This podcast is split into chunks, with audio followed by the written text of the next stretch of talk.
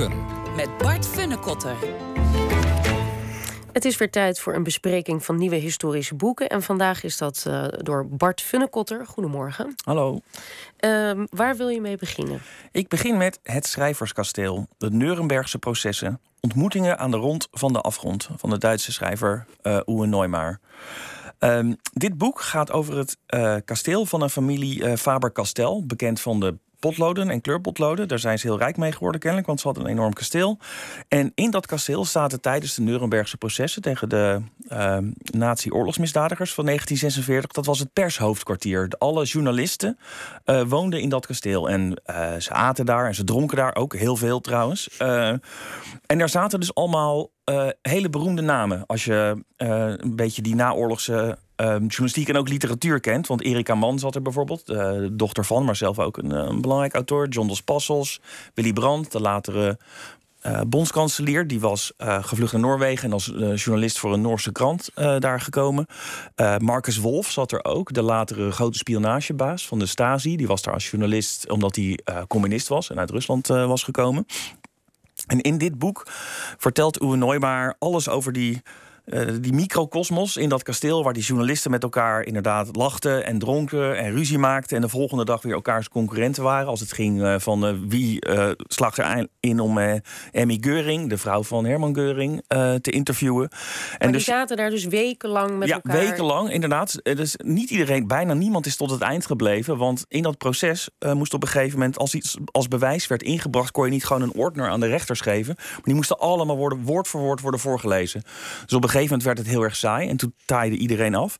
En bijvoorbeeld iemand als de uh, bekende schrijver Alfred Dublin, uh, bekend van Berlin Alexanderplatz, die deed alsof hij er was, maar die was er helemaal niet. Maar die berichtte dus gewoon op afstand over, over het proces. dus dat was ook.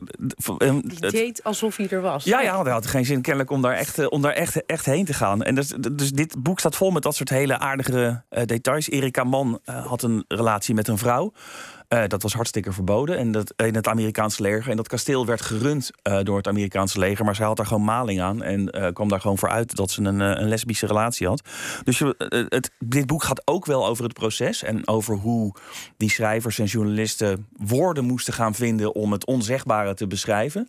Maar het gaat ook heel veel over die intermenselijke relaties. En het, het, levensverhaal van al deze figuren. Dat natuurlijk gewoon heel interessant was. wat zij allemaal beleefden rondom die oorlog. En het leuke is ook dat iemand als uh, dus Willy Brandt en Marcus Wolf, die waren daar tegelijk. En Uwe Neumar die schrijft dat ook. Marcus Wolf heeft natuurlijk later uh, Willy Brandt ten val gebracht als bondskanselier. Omdat hij zijn uh, privésecretaris, Gunther Guillaume, was een, was een Stasi, Stasi-informant. En daar zie je dus dat mensen die elkaar 40 jaar later heel belangrijk worden in elkaars leven, daar dus in die kleine kosmos, die microcosmos van dat kasteel, ook elkaar vinden. Dit lijkt me ook echt een boek waarvan je een, een prachtig toneelstuk kan maken. Want je hebt ook echt de eenheid van tijd, plaats en handeling. Het speelt daar allemaal gedurende een korte tijd met dezelfde mensen. Uh, die daar inderdaad uh, samen leven, elkaars concurrenten zijn, elkaars vrienden zijn. Je hebt Fransen, Duitsers, Engelsen, Russen, Chinezen. Alles zit er door elkaar. En dat zorgt voor een hele, hele interessante mix. En dat maakt ook, het is echt een, het is niet een heel dik boek. Het is het 200 zoveel pagina's. Maar je krijgt echt een heel mooi tijdsbeeld van wat journalistiek, uh, literatuur en, uh, en, en de oorlog van die tijd. Goed, uh, het Schrijverskasteel. Dus. Schrijverskasteel. Wat, wat, is het volgende boek? Het volgende boek, ja, als ik, als ik hier maar lang genoeg zit... dan komen op een gegeven moment al mijn uh, niche-fascinaties uh, langs. Mag. En zo'n niche-fascinatie is voor mij dus de, de Amerikaanse maffia. het volgende boek dat heet Borgata. De start van een imperium. De geschiedenis van de Amerikaanse maffia. Door Louis Ferrante. En Louis Ferrante is zelf een oud maffia-lid. Hij heeft acht jaar in de, in, de, in de bak gezeten. Hij was lid van de Gambino crime family in New York.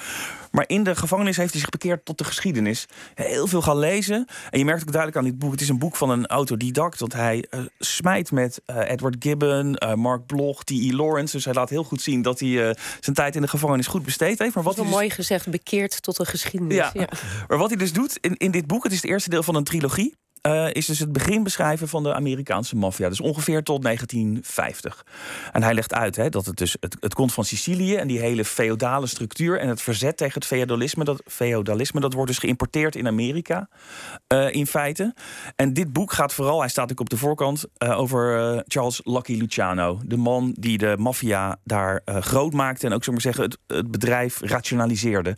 Die, die uiteindelijk de Five Families oprichtte. Dus eerst een Borgata is een familie. En er waren tientallen van dat soort uh, families die ook constant met elkaar vochten om, uh, om, uh, handel, om ergens de baas te zijn. Dus dat leverde heel veel doden en moordaanslagen op en zo. En dat mondde uit in de jaren 30, in 1930, 31 in de uh, Castellamarese oorlog heet dat. En dat was een strijd van alles tegen iedereen om wie uiteindelijk het voor het zou zeggen zou hebben in de, in de Amerikaanse maffiawereld. Nou, Lucky Luciano uh, kwam daaruit als winnaar naar voren. Die organiseerde de maffia in vijf families. Die, en de bazen van die families, de capo's, die vormden de commission. Een commissie en, en een soort van... daar, en daar werd vergaderd over zaken, over conflicten. En op die manier zorgde Lucky Luciano ervoor... dat de maffia minder onderling met elkaar ruzie maakte... maar gewoon zoveel mogelijk winst maakte. Hij uh, belandde in de gevangenis. Uh, tijdens de Tweede Wereldoorlog begon hij de geallieerden te helpen. Ook door in sabotage en informatie in Italië te coördineren. En als dank daarvoor werd hij vrijgelaten. Weliswaar uitgezet naar Italië daarna. Maar vanuit Italië heeft hij toen nog een tijd lang de Amerikaanse maffia mede bestuurd. Ook door bijvoorbeeld op Cuba drugshandellijnen op te zetten. Dus dit is, als je zoals ik dit. Nou, dit is gewoon een, het is en een spannend boek, want er, wordt, er gebeurt van alles, moordaanslagen links en rechts. Maar het, is, het leert je ook iets kennen over die, ik zou zeggen, de sociale geschiedenis van die Italiaans-Amerikaanse gemeenschap. Maar hoe, merk je dat het geschreven is door een ex-maffia-lid? Schrijft hij met, eh, hoe, hoe schrijft hij dan over zo'n man? Want het is, het is ja, toch een ander perspectief. Ja, ik, zou, ik zal niet zeggen met bewondering, maar hij, hij zegt ook in zijn voorwoord van... als je eigenlijk niet in de maffia hebt gezeten, kan je niet over de maffia schrijven. Omdat je niet goed begrijpt uh, wat waarheid is en wat leugens uh, zijn. Uh, want mafiosi hebben gelogen, maar bijvoorbeeld ook officieren van justitie uh, heeft, hebben ook gelogen, gelogen over hoe het echt ging in de maffia. Dus een, insidersboek, boek, geschreven inderdaad door iemand die dus de misdaad voor de geschiedenis heeft ingeruild. Goed, en dan uh, het laatste boek, de derde boek. Uh, oh, nog, nog een van je fascinaties, Napoleon. Ja, iets minder niche, uh, Napoleon, dat is bijna cliché inderdaad. dit boek is van Jos Gabriels. Het heet De man met de witte tulband. Roestam de Mamaluk, de oosterste bediende van Napoleon. Napoleon had een soort van personal assistant. En dat was Roestam, uh, dat was Roestam een uh, Mameluk. En de Mamelukken dat waren een soort van slaafsoldaten in Egypte. Napoleon was in 1798 en 1799 in Egypte. En hij kreeg daar Roestam cadeau van een plaatselijke sultan. Cadeau als van... Ja, nou, de, de, hij zou van hier, alsjeblieft. Want Roestam was een slaaf. Uh, hij was geboren in Georgië en als slaaf afgevoerd naar Egypte... om daar soldaat te zijn. Hij was overge werd overgedaan aan, uh, aan Napoleon. En vanaf dat moment weekte hij niet meer van Napoleons zijde. Hij sliep, zou ik maar zeggen, in de tent voor de deur. Of hij zat in een tent er vlak naast. Ook op het slagveld uh, zat hij naast hem. Uh, reed hij naast hem te paard. Dus Mamelukken waren hele goede ruitersoldaten. Dat is een mooie anekdote. Dat hij, had, hij droeg een witte tulband. Dat viel natuurlijk nogal op uh, op het slagveld.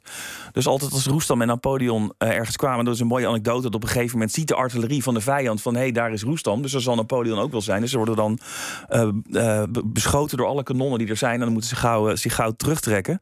Het interessante is, Roestam is dus onafscheidelijk van Napoleon. Maar in 1814, als Napoleon uh, voor de eerste keer uh, wordt afgedankt en naar Elba uh, moet, dan weigert hij met hem mee in ballingschap te gaan. En dat is wel heel opvallend, maar legt Jos Gabriels uit. Dat komt omdat de band waarvan Napoleon dacht dat het een persoonlijke band was, was voor Roestam een band van heer en meester.